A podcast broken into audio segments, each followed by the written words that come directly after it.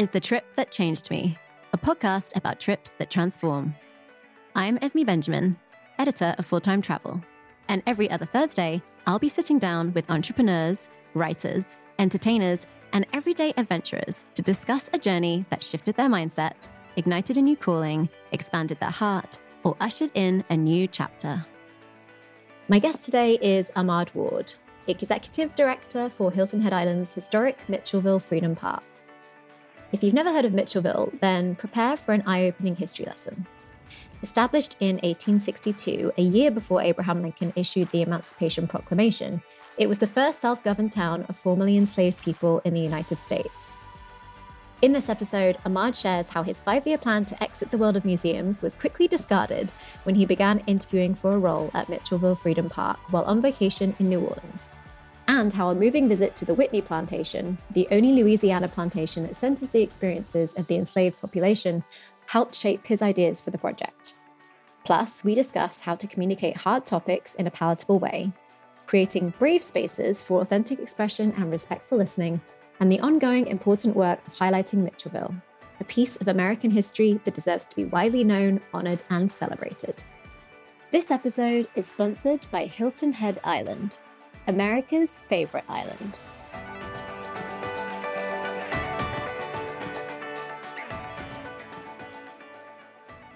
Well, Ahmad, welcome to the trip that changed me. Thank you so much for having me. So, I normally like to jump in by asking, where did your love of travel originate? My love of travel? Wow. When I was younger, we would always tra- i'm from elizabeth city north carolina so the coast of north carolina we would travel every summer almost to new jersey uh, because my my father's favorite uncle well he has plenty of favorite uncles but one of them is up in jersey city and uh, we would go and hang out in the summers up in jersey city and uh, in fact I think the first time I got on a plane, I was six or seven years old. So this is an eon ago. You know, it was different putting kids on planes then, right? You had you had somebody assigned to you and had a little metal stick pin after you flew. Uh, so I would flew up on my own to into the Newark uh, airport. My my great uncle and aunt picked me up, and I would hang out with them for like a week, and then my family would come up. So the coolest part about uh, that is they had um, it's like three or four story. It was all these. It was like almost like a brownstone in Jersey City, and the top floor was a big room, and I would always stay up there at the top floor because I could see the twin towers out one of the windows. Uh, so as a kid, you know, it was pretty pretty cool. You look right into the city. Um, so that's probably where I developed, um, you know, love for travel. Going up there, uh, I had people in Long Island, so we would cut through the city uh, to go see them. So that's that's pretty much where I generated. And then, how did you become interested in history? Well, I was actually at, uh, big into art.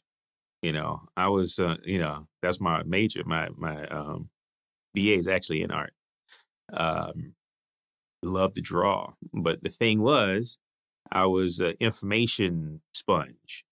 So you know, I'm the kid that would, you know, I might went outside and play ball with the rest of the guys, and then I might have came inside and read the encyclopedia.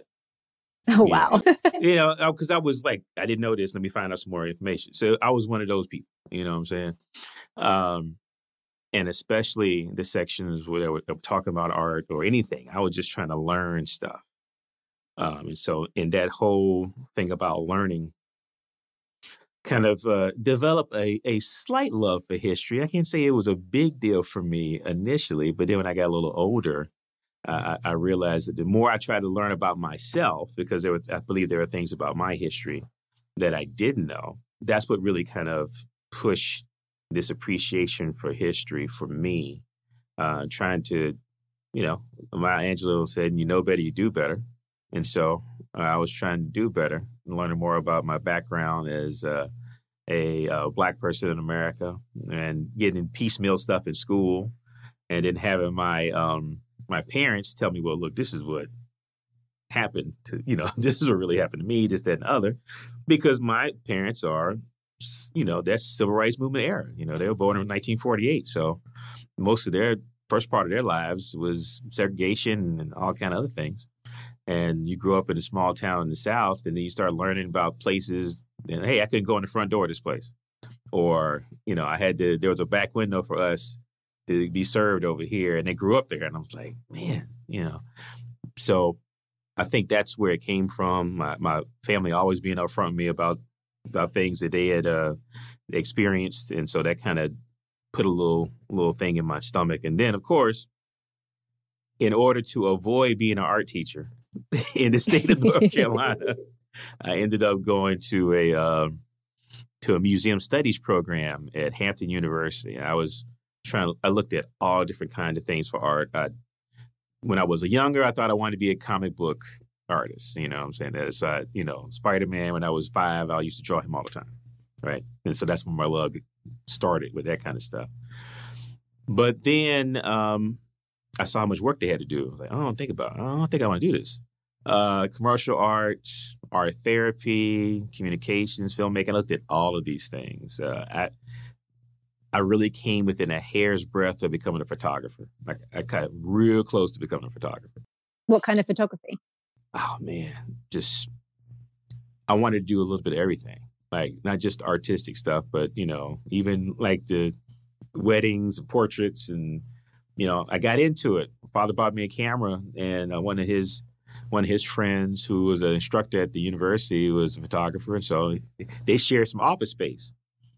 And so, you know, I was learning from Mr. O'Neill, and like, man, I kind of think I kind of want to do this. Uh, and I, I really got close to it. And then one of my advisors talked about this museum studies program at Hampton, and I'm like, uh, you know, Alexis joined. I still keep in touch with him. It's like, Alexis, I don't know any black people in museum studies. What are you talking about? you know, what is that? What is what is this? And so I went to check the program out. And Hampton has one of the most incredible collections at their museum. I'm talking like uh, expansive Native American, this incredible African collection, um, uh, Oceanic Pacific Islander. And Then they have this really top notch African American art situation there. So my minor is in business administration. I want to do things in art. Let me make my my mother happy, make sure I can have a check come in on a regular basis. So initially, this whole museum studies thing was this would be the nine to five. I do my work on the side, you know. There you have it. And so when I was leaving the university, I was painting, I was doing sculpture, I was doing a little bit of everything. But drawing was my first love. I didn't like deadlines when I was creating, so I was like, okay, I'll, this museum studies thing, I can work in a museum, I can be in, in, entrenched in the culture somewhere. I thought I'd be at an art museum, and then I would just do stuff whenever I had a chance. And in my effort to still duck that art teacher situation, I ended up at a history museum called the Birmingham Civil Rights Institute, and that's really where that uh, early appreciation of history just turned into uh, a minor obsession. so, what were you doing at that museum? What was your role there? Uh, I always laugh about this because how hard I worked to not because at that time all art instructors in North Carolina were like glorified babysitters. Teachers were just dropping their kids off and leaving, and you know you don't have time to do anything for real with them. So that's why I went to the grad school program. And then my first gig out of grad school, I was the education assistant at the Birmingham Civil Rights Institute, where my main job was to going into classrooms and talking about the civil rights movement in uh, various uh, situations from schools all over the greater Birmingham metro area. I got a chance to be around young people and seeing the light bulb go off in their heads when they learned something they didn't know. And specifically with that city, with so much history happening right there, and these kids didn't know anything about it, and names they had seen or heard of. And oh, I didn't know they did that. Or I didn't know that happened here. Or, hey, that's my grandmother. You know, um, that really kind of sparked me. So I'm a I am a non-traditional educator. That sounds like really meaningful work. But I know that you were feeling a bit restless and thinking about leaving that world. What was at the heart of that dissatisfaction? I was at the museum for, and I should call it institute because it was a living institution, not a stodgy museum, right? So I was at the institute for 18 years. And around that 16th year, I was kind of doing an inventory. You know, she always do life inventories, right? And I was doing the work of a deputy director, but it wasn't getting paid like a de- deputy director, right? This is a lot of work. I'm spending a lot of hours here. I got relatively young kids. So I just I had established a five year escape plan when I turned 40. And what I was going to do is make sure my staff w- was going to be able to take on all the responsibilities. Like I was doing, teach them how to do everything that I was doing.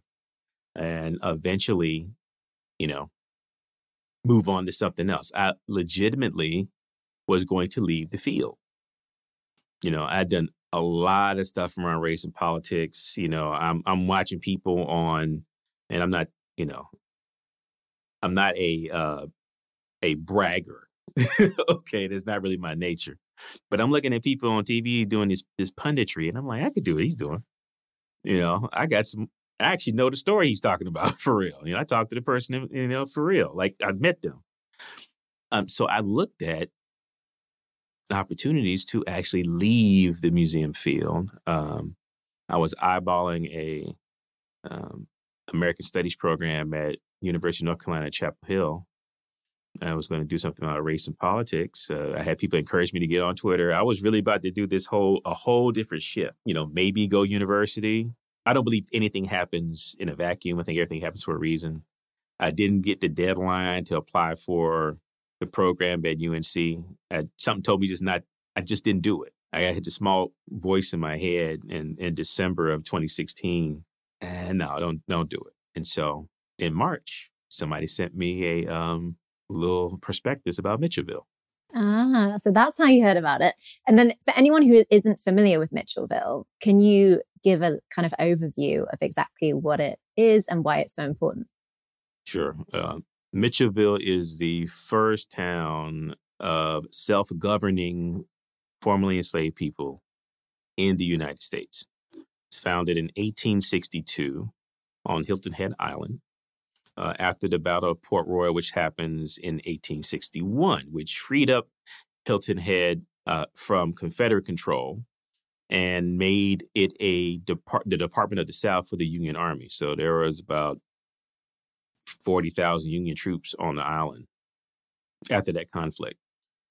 And so what happens out of the 20 to 24 or so plantations that were on the island, everybody who was uh, enslaved on those plantations is now de facto freed. But, you know, we don't have any idea what to do next. And so after uh, a few months of wrangling and some situations where folks took some liberties trying to free uh, colored people as long as they would take up a rifle and, and join the Union Army, which of course they didn't have permission to do. um, you have a situation where Ormsby Mitchell comes in as the commander in 1862, sees the lay of the land, decides to give the contraband, which is what they were called at the time, contraband of war, which is not a positive connotation by any stretch.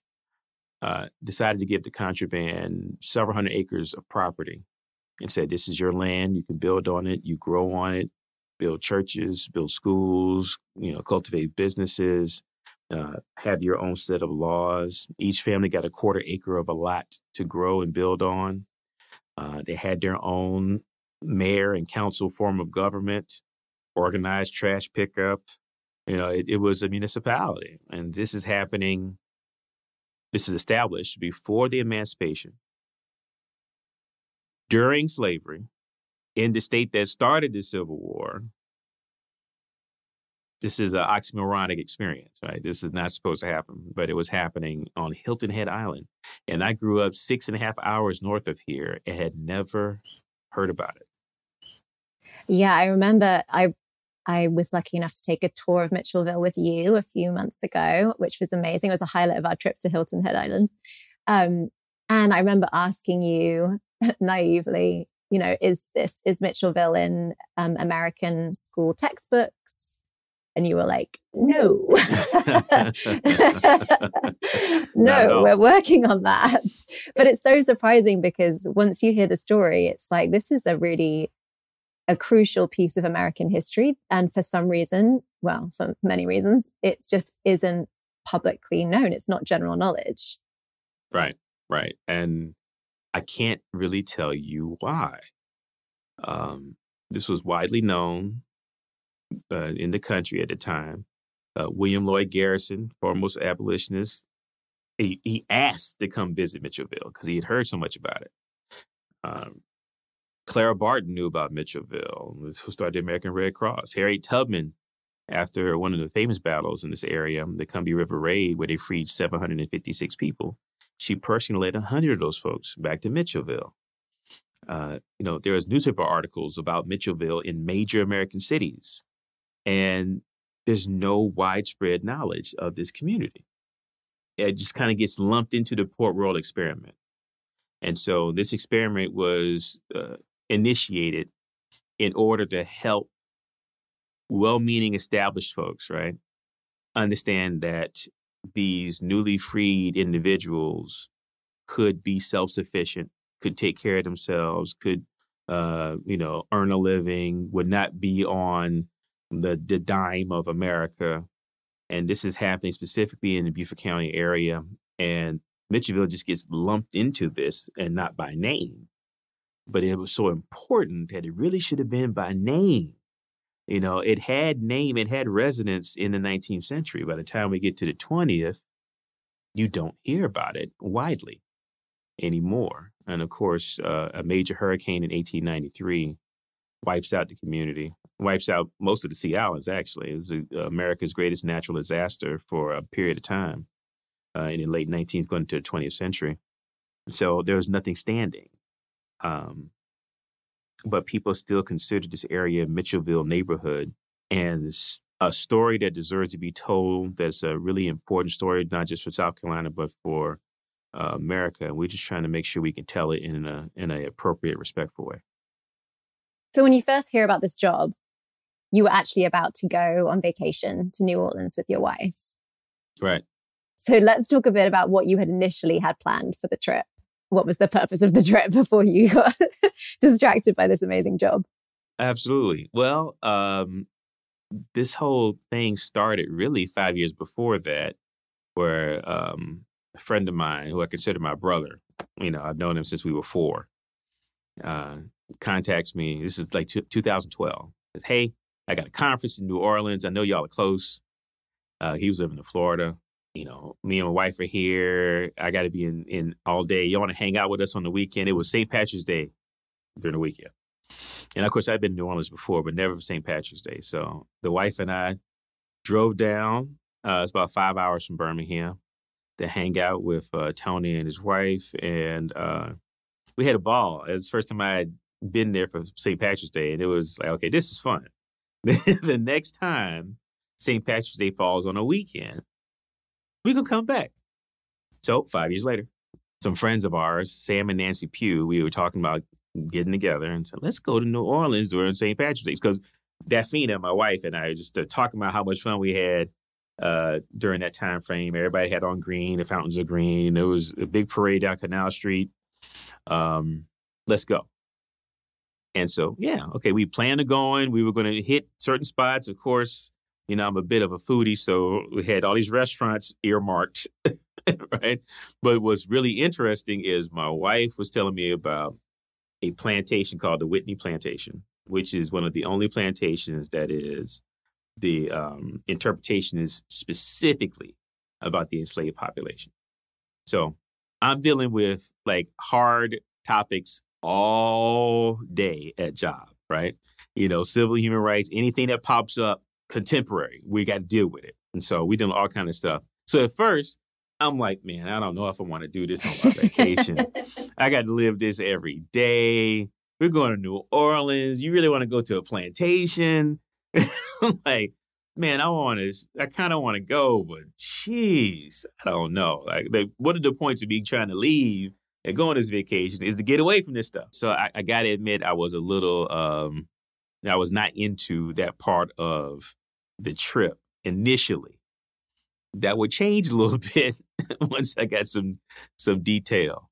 Uh, so fast forward a little bit in um, early March. Unfortunately, we were riding to uh, Louisville because Daphne had lost one of her uncles. And so my mother in law, this is where it gets interesting.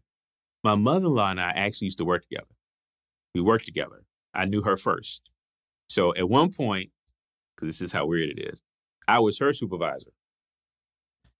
And then at another point near the end, she was my supervisor, right? And so the staff knew, and she always says, I did not try to hook them up. I did not put them together. I had nothing to do with that, right? Which is true. She didn't. But if you didn't know that was my mother in law, you couldn't figure it out. So we always have people surprised because we're both professionals. I'm at work, I'm at work. She's Mrs. Cooper, you know? And so a lot of people didn't know that was my mother in law outside the place. And so she's riding with us up to the funeral. And she kind of offhand hey, look, somebody sent something to me in an email about some kind of position in South Carolina. And she's like, look, I'm about to retire. I'm not doing anything like this. You want to look at it? I'm like, yeah. Okay. Well, when we get little bit, I'll email it to you. And so we got there and I pulled it up and I'm fascinated by this story. I'm like, I have never heard of this. I mean, honestly, I'd never been to Hilton Head. I've been to South Carolina several times, you know, Charleston, Myrtle Beach. I had never been to Hilton Head and had never heard this story. And so, like, this is why do I not know this? Like, it went from awe and and amazement to anger. Like, you know, I'm, I'm big. Why do I not know about this? Harriet Tubman was there. You know, what's going on? I grew up right down the street. And so I was talking to Daphne, and I'm like, man, you know what? I might send him an email. You know, this is like two two years into my plan, right? Uh, I think I might send him something. Okay, sure. Uh, I reached out to guy on the search committee, Rex Garniewicz. And here's something, you know, when things are for you, they're for you. Rex had actually emailed me about this job a year before, and I missed it. I met Rex in 2015 at the Smithsonian Affiliates Conference because the Institute was an affiliate. I was on the affiliates board that took it because when my boss retired, he said, Look, you know about this, you take it over. So I'm the only person on that board that wasn't the ED, I think, at the time. So I'm on the Smithsonian Affiliates board. Go to the conference. I meet Rex at a reception. We start talking. He's telling me about the Coastal Discovery Museum because he's the executive director there. And he follows up with the email saying, Hey, I'm on the search committee. There's this thing called Mitchellville. Uh, I want to gauge your interest in it because soon we're going to put out, you know, requests. And I didn't, I never saw the email. So I'd never seen the email. So when I sent an email to Rex after this, he was like, you know, I reached out to you about this a year ago. I was like, what? you know, what do you mean? Yeah, I had actually sent you something about this last year. But if you're interested, I mean, we've we've interviewed some people. We've gone through a couple of processes. I don't think we are right quite there. So I love to talk to you. And so I say, hey, man, I'm I'm about to go to New Orleans but sure, let's set up a time, you know, and I, will just make sure I'm somewhere where I can talk to you. And so we set up a time. Um, and I was on the way down because we all carpooled. I'm, I'm talking to Sam and Nancy and Daphne about this. I'm like, I might do this. I used to work with Sam, and Sam had left to do something else. I was like, I think I'm a, I'm going to set up this call. And so we would walk around the French Quarter, and then we would. I remember this. We were going to talk at eleven thirty Central Time, and so we're in the French Quarter walking around, and not a quiet area for for an interview. right, that is not the best thing to do, like an initial job uh, conversation, right? And I found this courtyard with a couple of benches, and they were like, we just left the Court of Two Sisters, so I'm full I probably probably shouldn't have been taking a phone call, right? Um, it's like they were like, "Go for it, talk to him. We'll be right here. We'll go hang out right here." And so there's a little corridor. They sat down on benches. I found this open space with a, think there might have been like apartments or something there, and there was a bench. I sat down on the bench, call Rex, and we talked about 45 minutes in that courtyard about the possibility of doing this. he kept telling me about what they were trying to do and and the the vision that they had for the place. And you know, like, I know you're at a pretty stable position where you are, but you want to think about doing this? And uh, you know, I got all kind of things racing in my head right now because it's a little bit of a risk.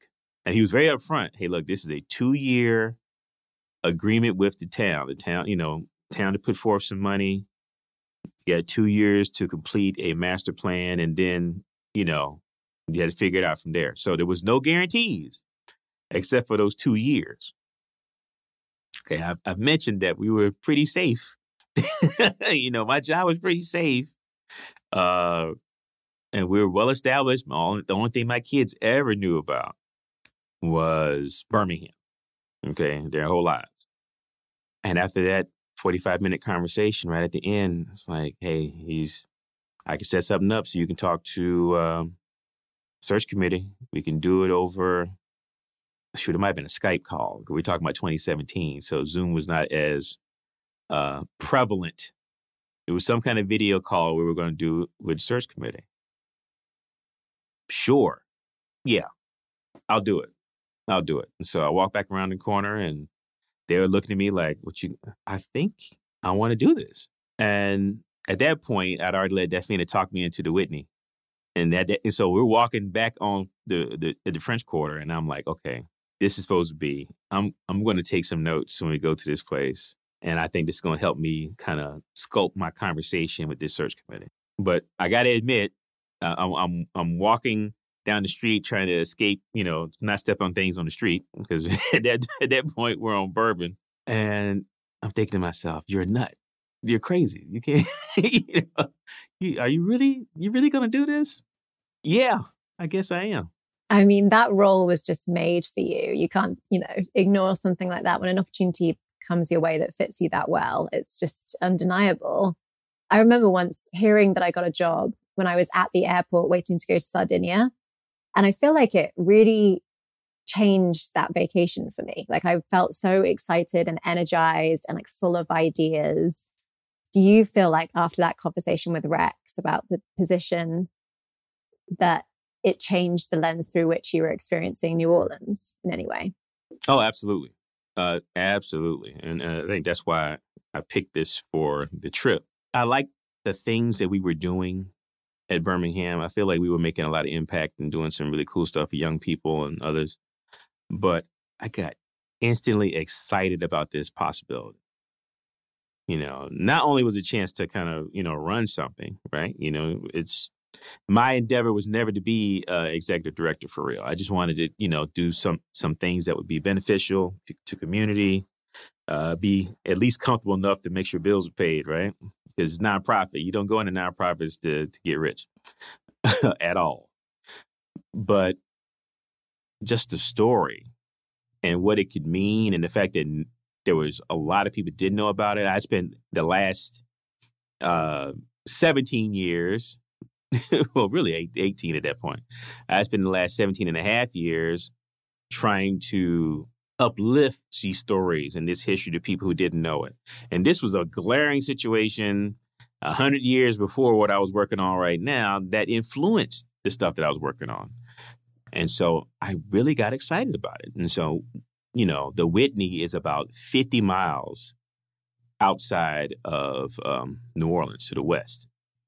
And so on the ride over there, my brain is just going 100 miles an hour about, you know, I think I want this. I think you know I'm, I'm going to go into this this plantation thing and, and see what I can find out because I'd heard really good things about it. Now I, I will freely admit uh, on the way there, you know, uh, just some cultural things for you. You know, uh, black people naturally get a little cautious when we start going too deep in the country. We don't see things. There's not a lot of civilization around. We started to get a little concerned, right?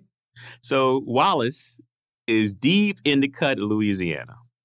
Okay? Deep, deep, deep, deep. And so the road to uh, the Whitney, it was a fork and there was nothing around. There was a one gas station over here and then this long road.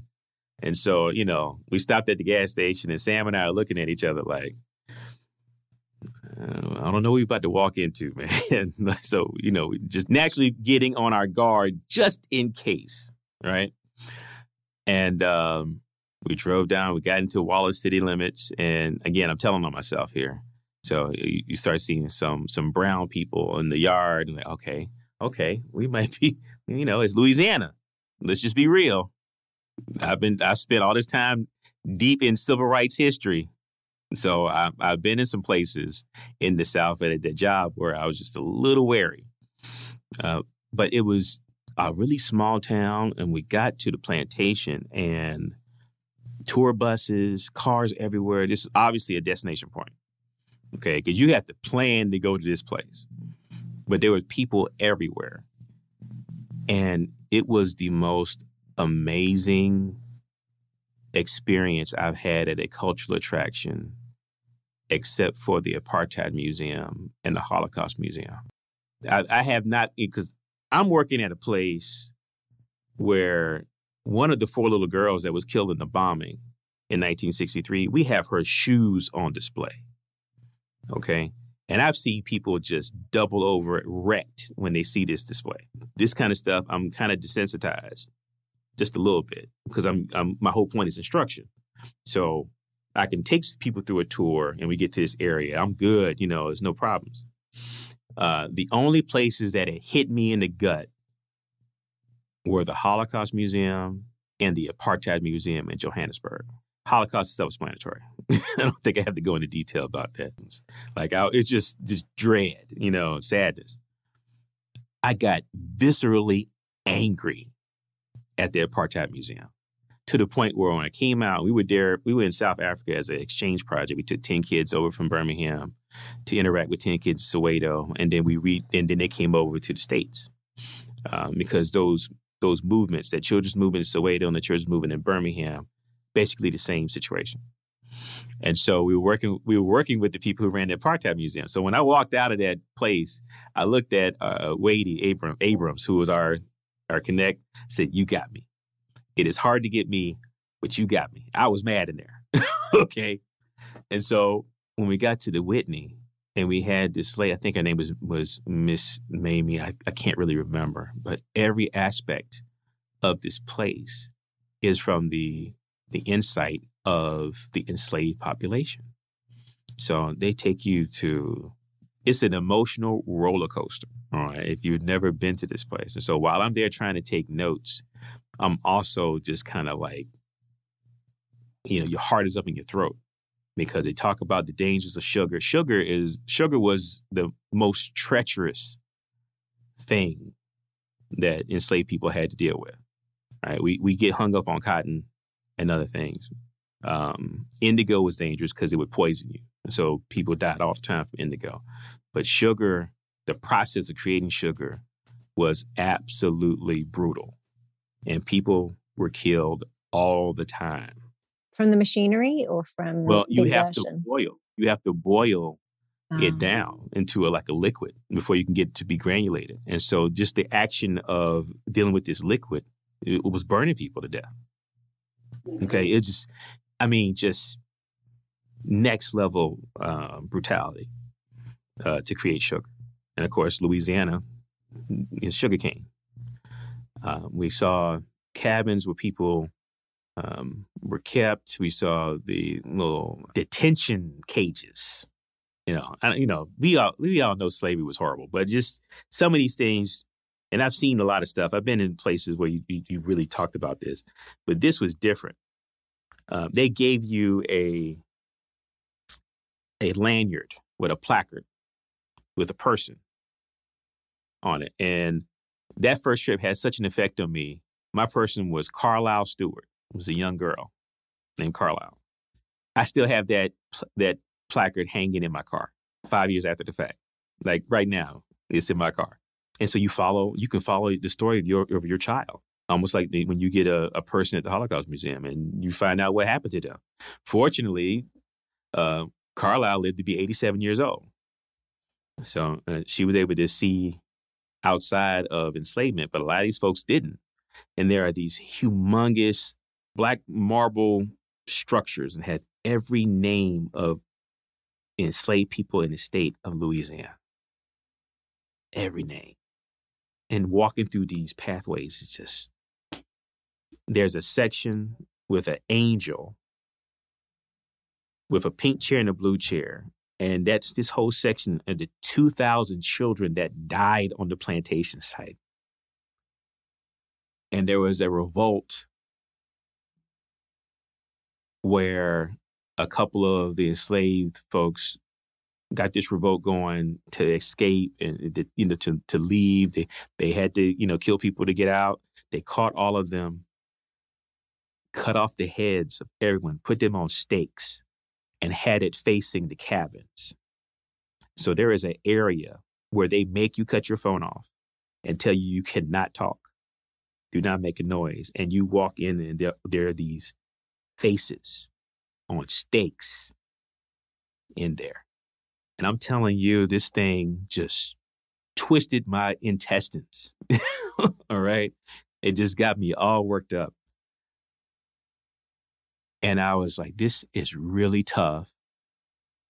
And there's, of course, that has signage, you know, you know, they let you know. Maybe you don't bring your kids in here for that, you know. So that's an adult thing. They do it really respectfully, which is hard given the things I just said. but they do it very respectfully and thoughtfully because they really want you to understand how this really was. And that's why people get angry with the Whitney plantation because they want to go see ball gowns. They want to they want to see, you know, pictures of people drinking mint juleps. They want that whole uh, carefree, easier time. And that's not what it was. It's a labor camp right? It's a labor camp. And so they had they had a group of uh, people on motorcycles that showed up while we were there, found out what was really happening, cussed the people out at the at the front desk, and left because that's not what they expected. They were expecting the plantations that you see where everything is, oh, you know, there were workers here, but yeah. no, these folks acted a complete fool and left. Um, but we were changed you know and that whole time i was there i'm thinking mitchellville given what i know about this place can have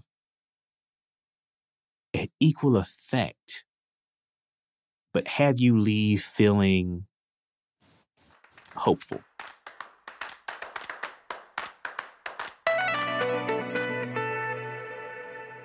There's a feeling you get when you arrive on America's favorite island, Hilton Head Island.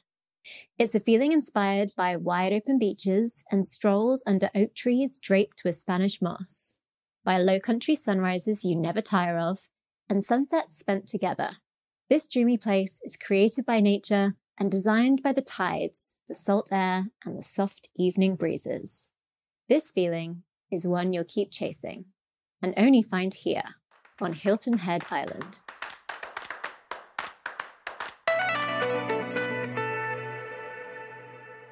Mitchellville is obviously spotlighting a turning point and a real positive moment. Absolutely. So, how did that experience at the Whitney plantation um, start to form those ideas for for what you were going to say in the inter- for your second interview for Mitchellville? Oh, it, it really kind of gave me some vision about what I wanted to see happen with the project because there was there was nothing uh, in, play, in, in place already as far as plans. You know, they had some foundational work that they had done, and the board had went through amazing lengths to get it to the point where it was to even get the town to put up money for this because this was a super grassroots organization.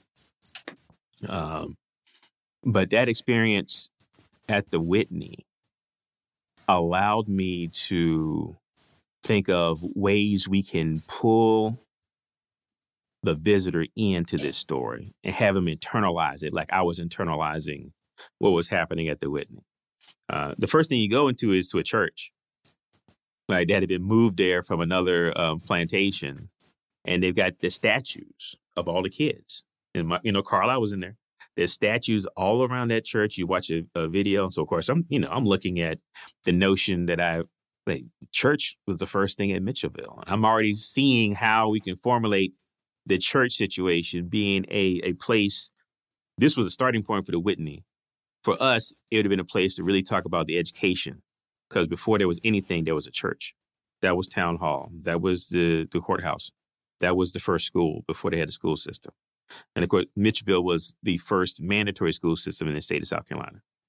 So that was going to be a very important part of it. So I was that was already helped me figure out how we can start to place interpretation at the park site. I had never seen it, you know, because I again remember I had never been to Hilton Head, so I didn't even know what the grounds looked like. I didn't know what I was walking into.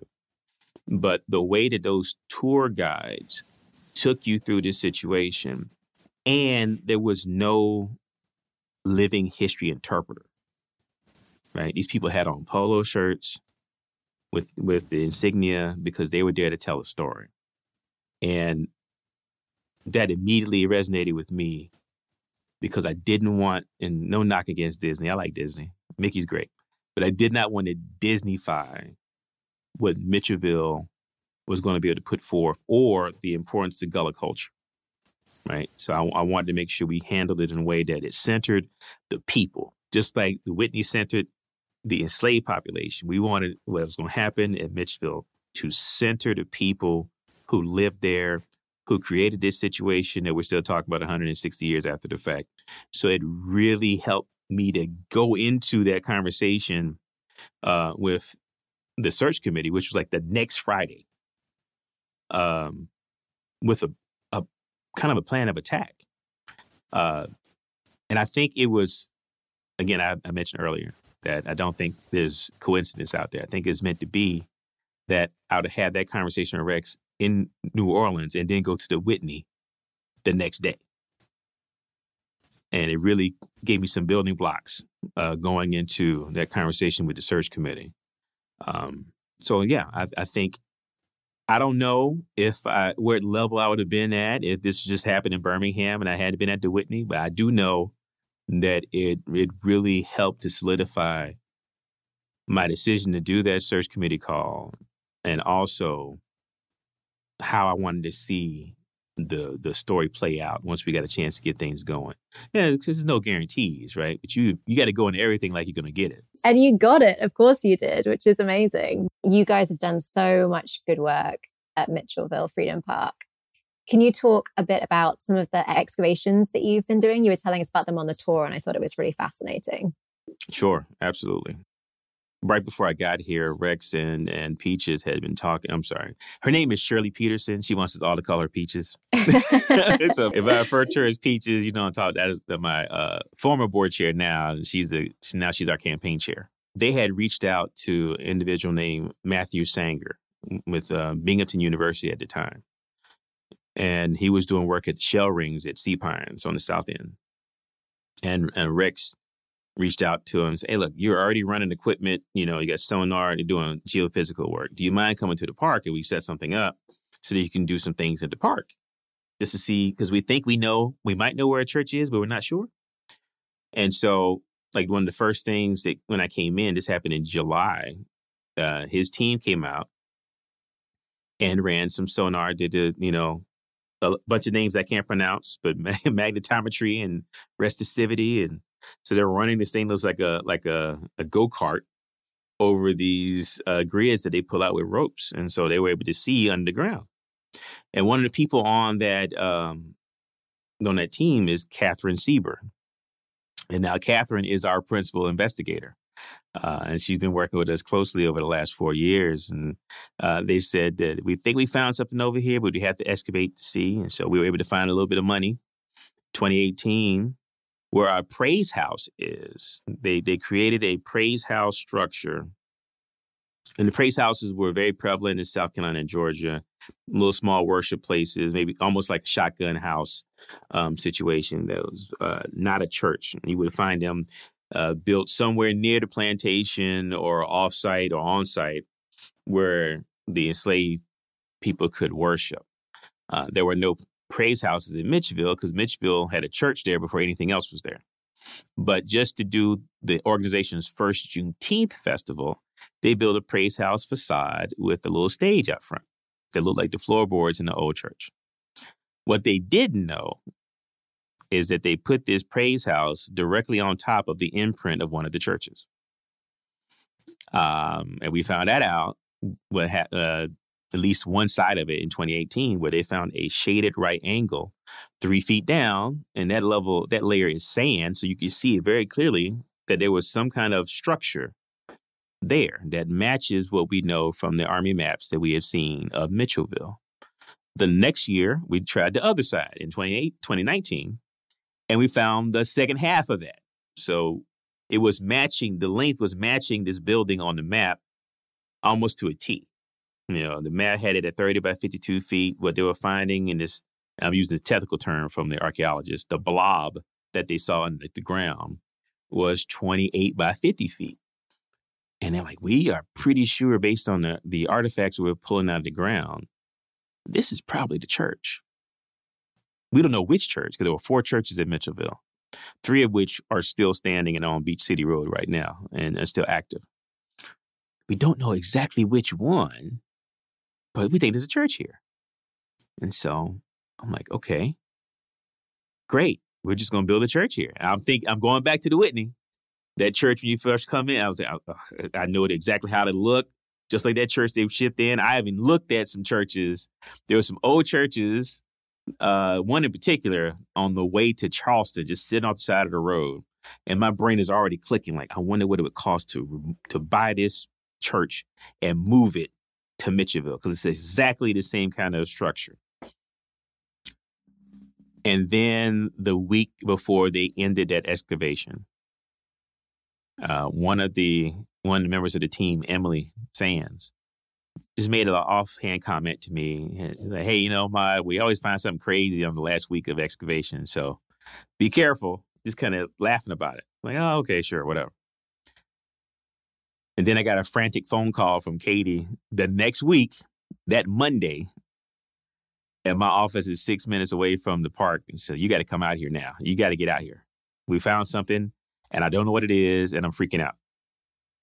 And so you don't want your archaeologist to say that to you over the phone. so uh, I immediately got in my car and drove over to the park.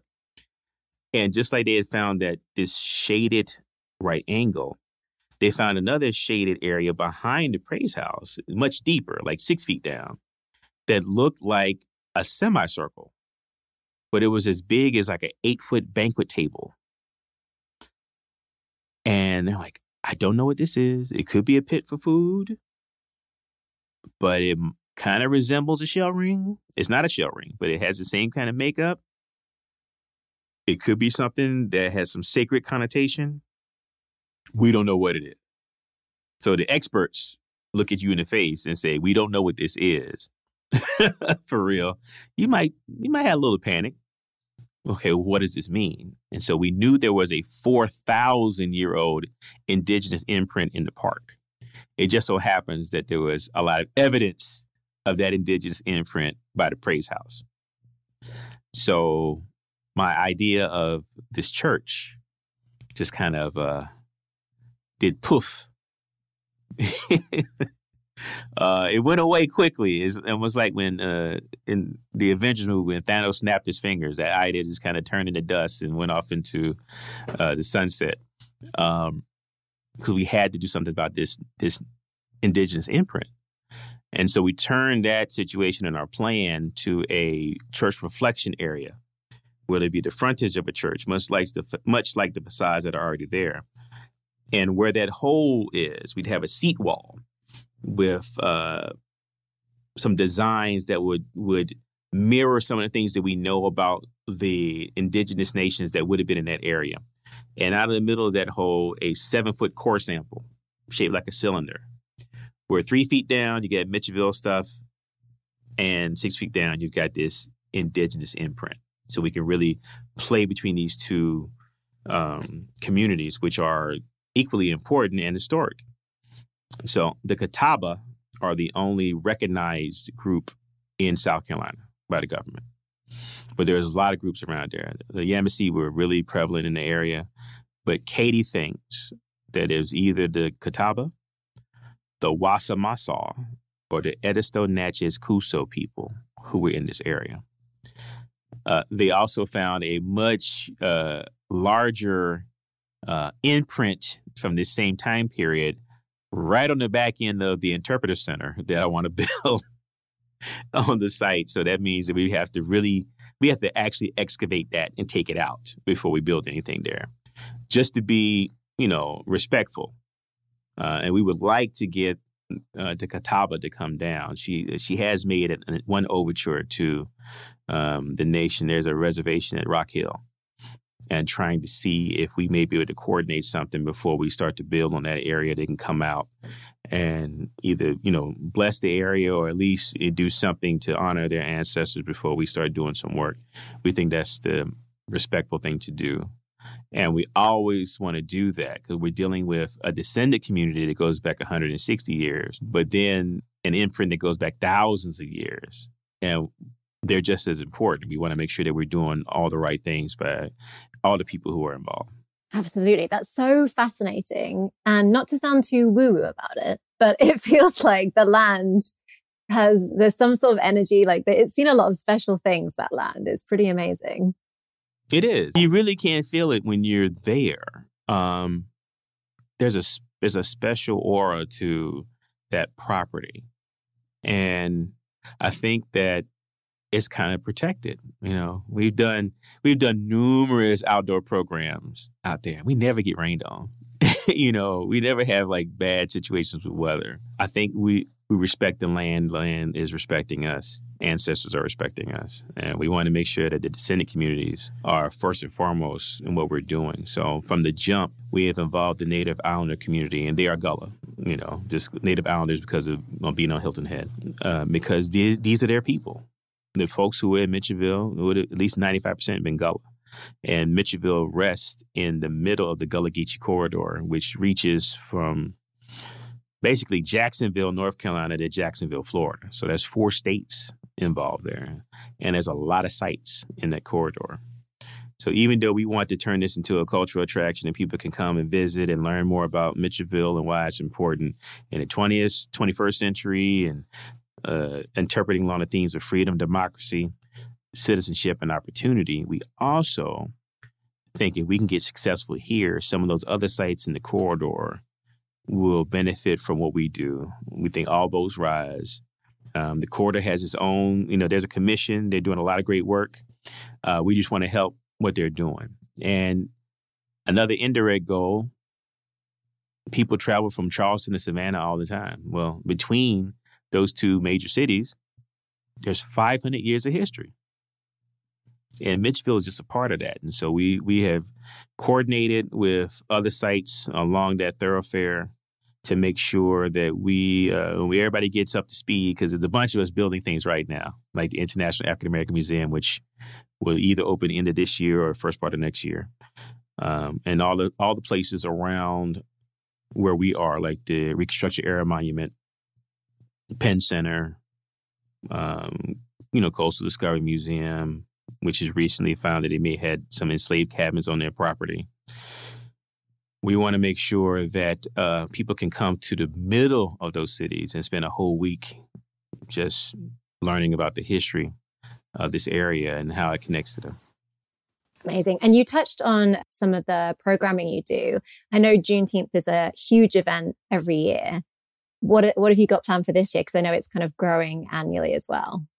Absolutely. Well, I, I, think people are more comfortable getting back into the space. We went virtual, and we're still actually doing a virtual situation. In, in 2020, we couldn't be in the park, so we partnered with five other African American museums around the country and did a virtual Juneteenth. And we said, oh, let's if we get 20,000 people to watch it, it'll be great.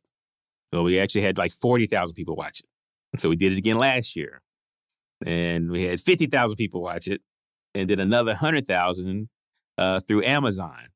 And so we were actually working on that again.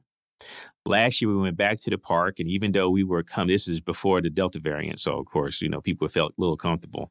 We weren't sure how things were going to work out. We had uh, hand sanitizer and masks for people if they needed it. We still had 900 people last year. This year we expect that number to grow. Uh, we will return to having our children's village, so there'll be things for ch- for kids to do. We'll have great music, uh, vendors selling everything from sweetgrass baskets to artwork, lots of great food, and we're going to take up the entire circle interior and put things all around the circle. Uh, so that planning is deep, deep into the works right now. Uh, that's June the 18th. We're actually going to go back to a, a three day situation like last year. Joseph McGill, who runs the Slave Dwelling Project, actually picks locations throughout the country, not just in the South, where enslaved people lived, slept, did their things, and he does a sleepover and talks about the history of that space. And so he did this last year for a select few people, and we're going to do it again this year, the Thursday before Juneteenth. And this time we're inviting a bunch of folks to come out, camping enthusiasts and people who like to be outside, do a, a major thing, uh, a sleepover at the park overnight. That Thursday before, we'll have a little event for donors that Friday night, and then Saturday from 11 to 3 in the park. We're, we're going to have fun. That sounds so much fun. I would love to do that sleepover. well, you got you got to come over. Hey, that's June 16th, so you got some time. Ahmad, you're such an amazing speaker and storyteller. How does that factor into your role at Mitchellville? Do you actually do the tours ever, or was that just something you did specially for us on a press visit? Well, you're so special. I did it just for you. uh, but uh, I do. Uh, we do have docents that do tours on a regular basis, but I, I also uh, do tours. And we have a docent manual that we created for a youth program where we were, again, pre pandemic, pandemic messed up everything. Uh, we had high school kids learn how to be docents of the park and did tours in 2019. And we hope to bring that, that back. So we have a really uh, curated tour situation uh, for people that come in. As far as I'm concerned, um, I spend a lot of time talking. Uh, I am a talker, if you hadn't already figured that out. Uh, but that goes back to being three. Uh, again, another thing from the black experience and being, uh, you know, have a newspaper put in front of you to read, and five and five sitting in front of the church reading scripture, right? And so, just used to expressing yourself. And one of the things that is so important about that youth program called Magic, which is modeling our ancestors to generate influence and change. The main thing was to teach them written and verbal communication skills because, you know, my grades weren't the greatest coming out of high school, you know, but I could communicate. And you can always learn some things, but you can't always communicate. I think one of the biggest fears in America still is public speaking. Still, people get nervous and, and just lose all control. And we just feel like if you can communicate, you can get if you can get a point across to somebody, you can sell yourself. And we want to push that. Uh, for me, one of the things that I've been blessed to be able to do is take hard topics historically and make them easier to digest or make them a little bit more palatable for folks. Uh, I think that's the thing that worked well for me in Birmingham. It, it works well for me here because when we start talking about race, class, politics, we naturally get into a couple of postures. Okay. And we do things, except the one thing that we should do. So we run, we hide in plain sight, which means we stick our, our fingers in our ears and go, la, la, la, la, la, la, I'm not listening to this, I'm not listening to this. We fight. So run, hide, and fight, none of them involve listening. And we really should do that more to hear where people are coming from. And so I like to use humor. I'm I'm I'm a little goofy. I don't know if you picked that up. Um, you know, I, I, try to keep it professional, but the people who really know me, sometimes they see me do stuff like this and like, man, you just really get these people snowballed because uh, I'm very silly. I'm very silly, and so the use of humor or just trying to to get people's hackles eased, then you can talk to them. Sometimes you got to take the funk out of the room early because if somebody you talk, come talk about slavery or the civil rights movement, people are already getting in one of those three postures, right? And we try to get people even ground and and do that in ways that humanizes everybody's story. That's what you want to do. We all have biases, we all have opinions, but we can also all be respectful. And you set a tone early that you're going to be respectful and honest creating a brave space. I'm borrowing this from my wife's work. Uh, instead of safe spaces, we create brave spaces so that we can be honest about the things that are that we feel because people have real experiences. And just because it's different doesn't mean it's wrong. This might be how they grew up. Right. And we have to acknowledge that. Once we acknowledge that first and we brave about allowing people to have their speech, we can also be respectful and listen because the Lord gave you two ears and one mouth. I'm going old old folks say this. And you got two ears and one mouth, so you can listen twice as much as you talk. So when we hear people, then we can start to reason with ourselves about why they feel the way that they feel.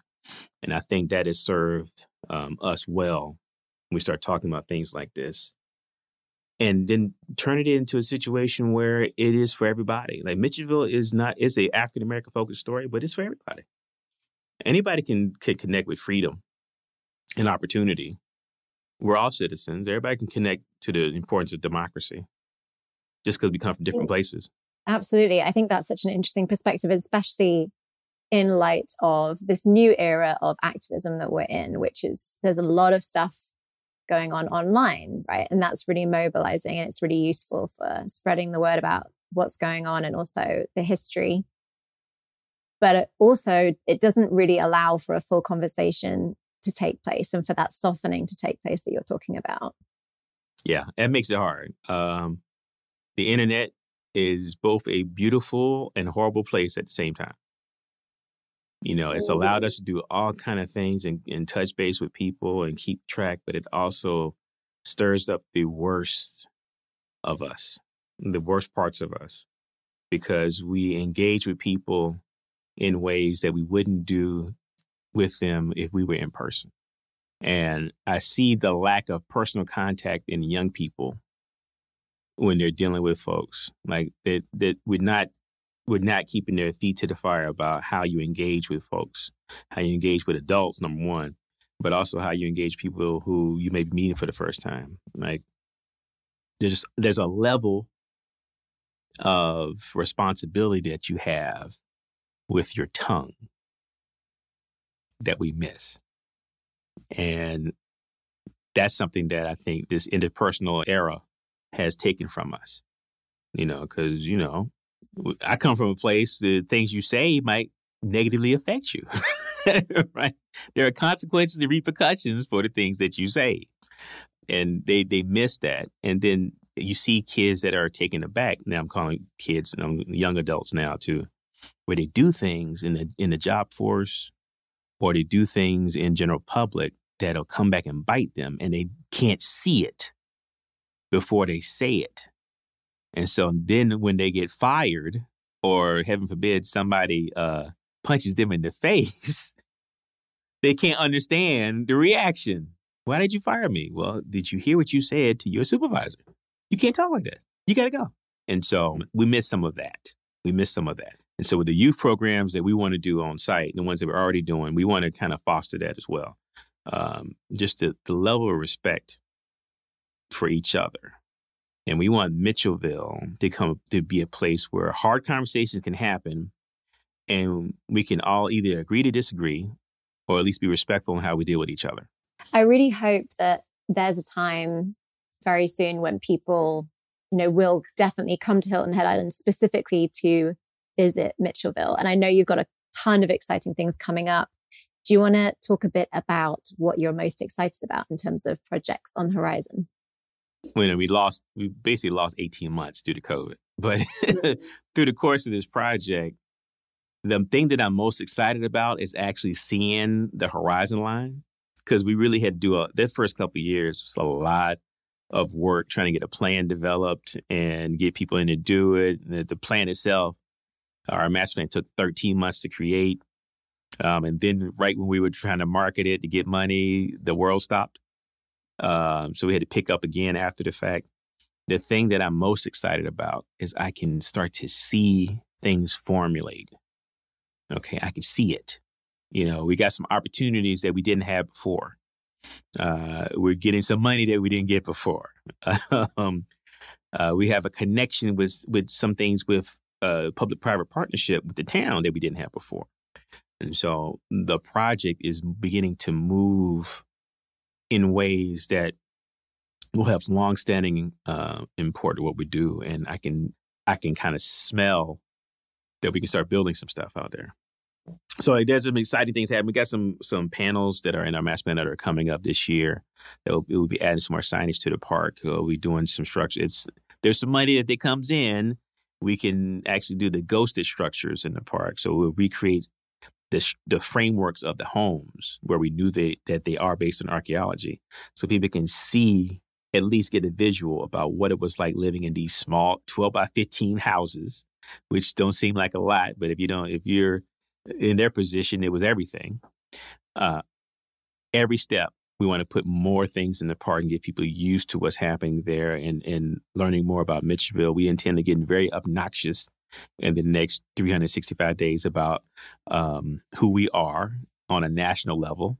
So we're trying to we're looking at some branding to get us out there in front of people because we believe when people hear the story, they connect to it. It's an American story.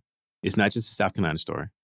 Uh, it's a story that has resonance and for everybody. But if you look at a niche market of uh, African Americans, depending on the scholarship, anywhere from 25 to 40% of all African Americans trace their lineage back to South Carolina, specifically the coast. And that's where we are.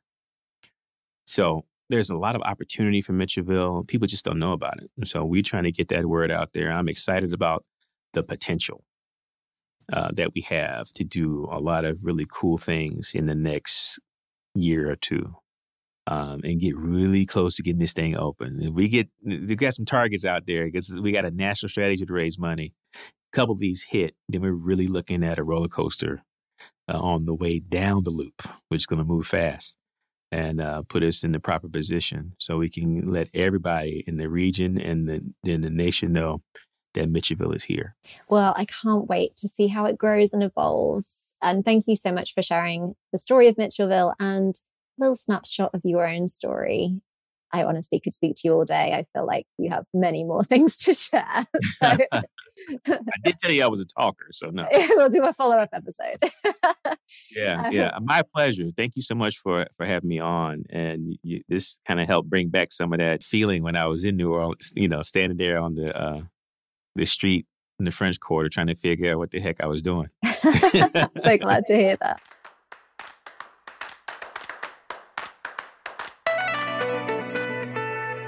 Before you go, would you be able to do a quick fire round? Sure. What's the one thing every person should experience in their lifetime? I think every person should leave home. I got a couple things actually. They should leave home and travel. They got to get out of their space. One of the things that was just really discouraging when I was in Birmingham was we had young people that we were dealing with that had never left their neighborhood. Okay, their na- let alone the city. It never left the neighborhood. Your worldview changes so much when you leave. When you took those kids to Africa, that was the first time a lot of them had been on an airplane. A lot of times, uh, uh, first time a lot of them had left the South to do anything. And their worldview is completely changed. They still keep in touch with those kids that they met in Soweto. It just changes everything. And the second thing, this is a little bit more tongue in cheek, I think that everybody should work retail or public public because you get a bet. You, you don't treat people the same if you work any kind of retail or food service. You got a lot more respect for for people who are serving you if you have to do it. Uh, so I think everybody should be made at least do one month, if not six. Absolutely, it's a rite of passage. Um, what's the one thing you never travel without? That is a great question. Uh, besides extra socks and underwear. Um, I I never travel without putting money in three or four different locations. Oh, just that's, in case. That's like a pro tip. just in case. Like I, I, I usually have have money on me. I'll put um probably shouldn't say this, say this out loud. Uh, have you have a, you put a stash in your suitcase, stash in your carry on, and a stash on you because we've all had luggage get lost, or we've all been in situations where you might get separated from stuff. So when I travel and be gone for a while, I make sure that I, I have that set up in a way that if something happens, I have resource. You know, even if you know somebody, you know, you're in cities, they look, Somebody might pickpocket you or something, snatch your wallet. I might be without my ID, but I'm still gonna have some cash if I can get back to the room, right? so I never travel without making sure I have resources in several different areas. Best destination in the US besides Hilton Head Island to learn more about history. Best destination in the United States to learn more about history. Um, I might have a tie here and I'm I'm biased with one of them. I think so. Uh, Washington D.C. Just for the tourists. I mean, you got every everything that you want to learn is on the mall. You got the National uh, uh, Museum of the American Indian. You got the National African American Museum, you know, Museum of African American History and Culture. You got any kind of art you want, air and space, uh, the African art. You can learn a lot in DC and off the mall as well. But uh, I got to tell you, if you're looking at 20th century stuff, um, and I know people always want to go, you know, naturally you can say something like Virginia because there's so much history in Virginia, right? But Alabama, I got to, I got to be honest with you. The time I spent in Alabama, there's a lot there that uh, influenced American history, and specifically like Birmingham and Selma, and Montgomery. I mean, those things. Without those things, we don't have the Civil Rights Act, we don't have the Voting Rights Act without those three cities. So I think learning about history, you cover a lot of ground in Alabama. Uh, and you cover a lot of ground in, in, in Washington, D.C., which is actually a district. So, you know. If you could teleport anywhere just for the day, where would you go and what would you do? I can go anywhere for a day. Mm-hmm. I would love to go back to the continent. I want to take my kids with me. I would love to take them to Africa at some point. And I really almost picked this as my trip it was the first time in my entire life that I didn't feel like a minority. Mm, that's life changing. When I stepped off the plane, the first, when we left the airport, the first person, the people we saw, and I was with my, one of my friends who I know forever, Barry. He uh, was a historian and went with us on this trip. There was two men standing outside, and the first thing they said to us was, "Welcome home, brother." I'll never forget that. I'll never forget that. Uh, that it's the first time I walked around and did not feel like a minority ever. So I would, would love to go back there. Uh, but like a one day, like right now, probably go back to New Orleans go to Drago's. the best best charbroiled oysters. Don't tell people here that, you know.